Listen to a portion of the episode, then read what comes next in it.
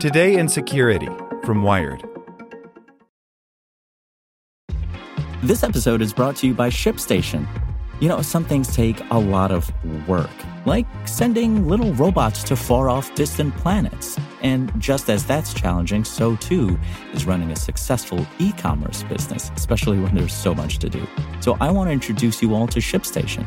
Now, I love using ShipStation because of its easy to use dashboard, which makes managing orders and printing labels a breeze and super smooth. Oh, and the customer service is just out of this world.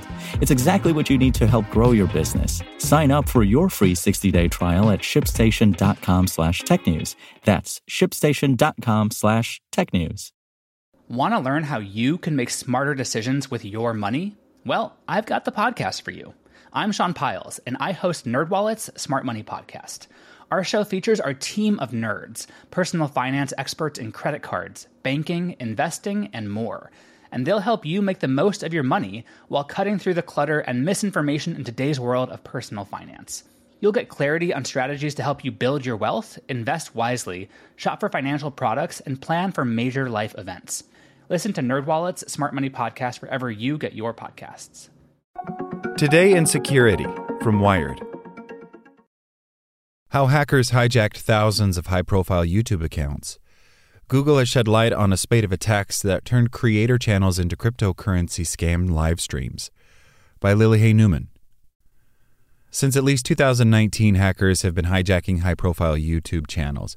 Sometimes they broadcast cryptocurrency scams, sometimes they simply auction off access to the account.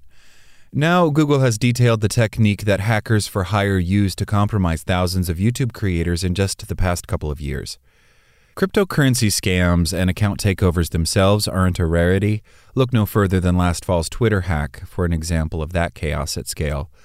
But the sustained assaults against YouTube accounts stands out both for its breadth and for the methods hackers used, an old maneuver that's nonetheless incredibly tricky to defend against. It all starts with a phish. Attackers send YouTube creators an email that appears to be from a real service like a VPN, photo editing app, or antivirus offering, and offer to collaborate. They propose a standard promotional arrangement show our product to your viewers and we'll pay you a fee. It's the kind of transaction that happens every day for YouTube's luminaries, a bustling industry of influencer payouts. Clicking the link to download the product, though, takes the creator to a malware landing site instead of the real deal.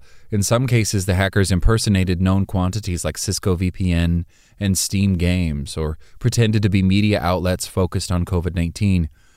Google says it's found over 1,000 domains to date that were purpose built for infecting unwitting YouTubers.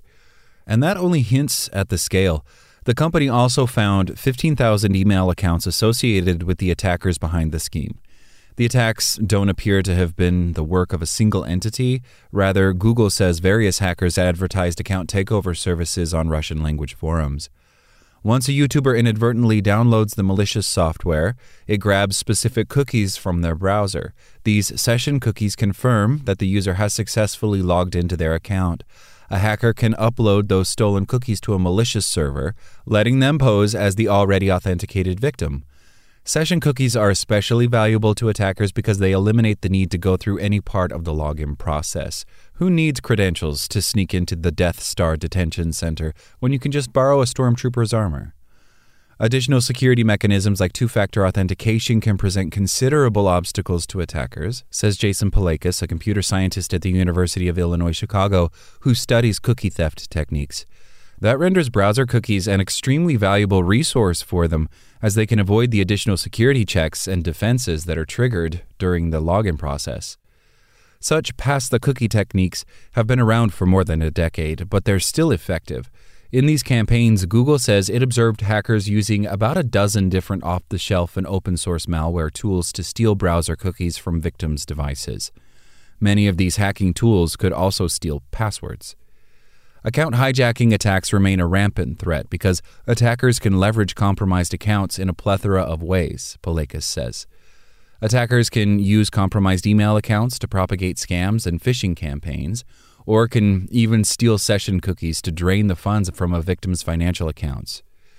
Google wouldn't confirm which specific incidents were tied to the cookie theft spree, but a notable surge in takeovers occurred in August 2020 when hackers hijacked multiple accounts with hundreds of thousands of followers and changed the channel names to variations on Elon Musk or SpaceX, then live streamed Bitcoin giveaway scams. It's unclear how much revenue any of them generated, but presumably these attacks have been at least moderately successful given how pervasive they became. This type of YouTube account takeover ramped up in 2019 and 2020, and Google says it convened a number of its security teams to address the issue. Since May 2021, the company says it has caught 99.6% of these phishing emails on Gmail, with 1.6 million messages and 2,400 malicious files blocked, 62,000 phishing page warnings displayed, and 4,000 successful account restorations. Now, Google researchers have observed attackers transitioning to targeting creators who use email providers other than Gmail, like AOL.com, email.cz, seznam.cz, and post.cz, as a way of avoiding Google's phishing detection. Attackers have also started trying to redirect their targets over to WhatsApp, Telegram, Discord, or other messaging apps to keep out of sight.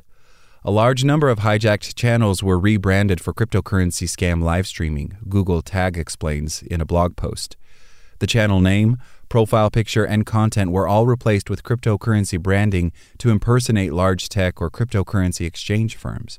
The attacker live streamed videos promising cryptocurrency giveaways in exchange for an initial contribution.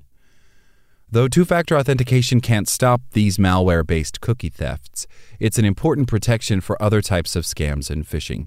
Beginning on November 1st, Google will require YouTube creators who monetize their channels to turn on two factor for the Google account associated with their YouTube Studio or YouTube Studio Content Manager. It's also important to heed Google's safe browsing warnings about potentially malicious pages. And as always, be careful what you click and which attachments you download from your email. The advice for YouTube viewers is even simpler. If your favorite channel is pushing a cryptocurrency deal that seems too good to be true, give it some dramatic chipmunk side eye and move on. Like what you learned? Subscribe everywhere you listen to podcasts and get more security news at wired.com/security. Want to learn how you can make smarter decisions with your money? Well, I've got the podcast for you.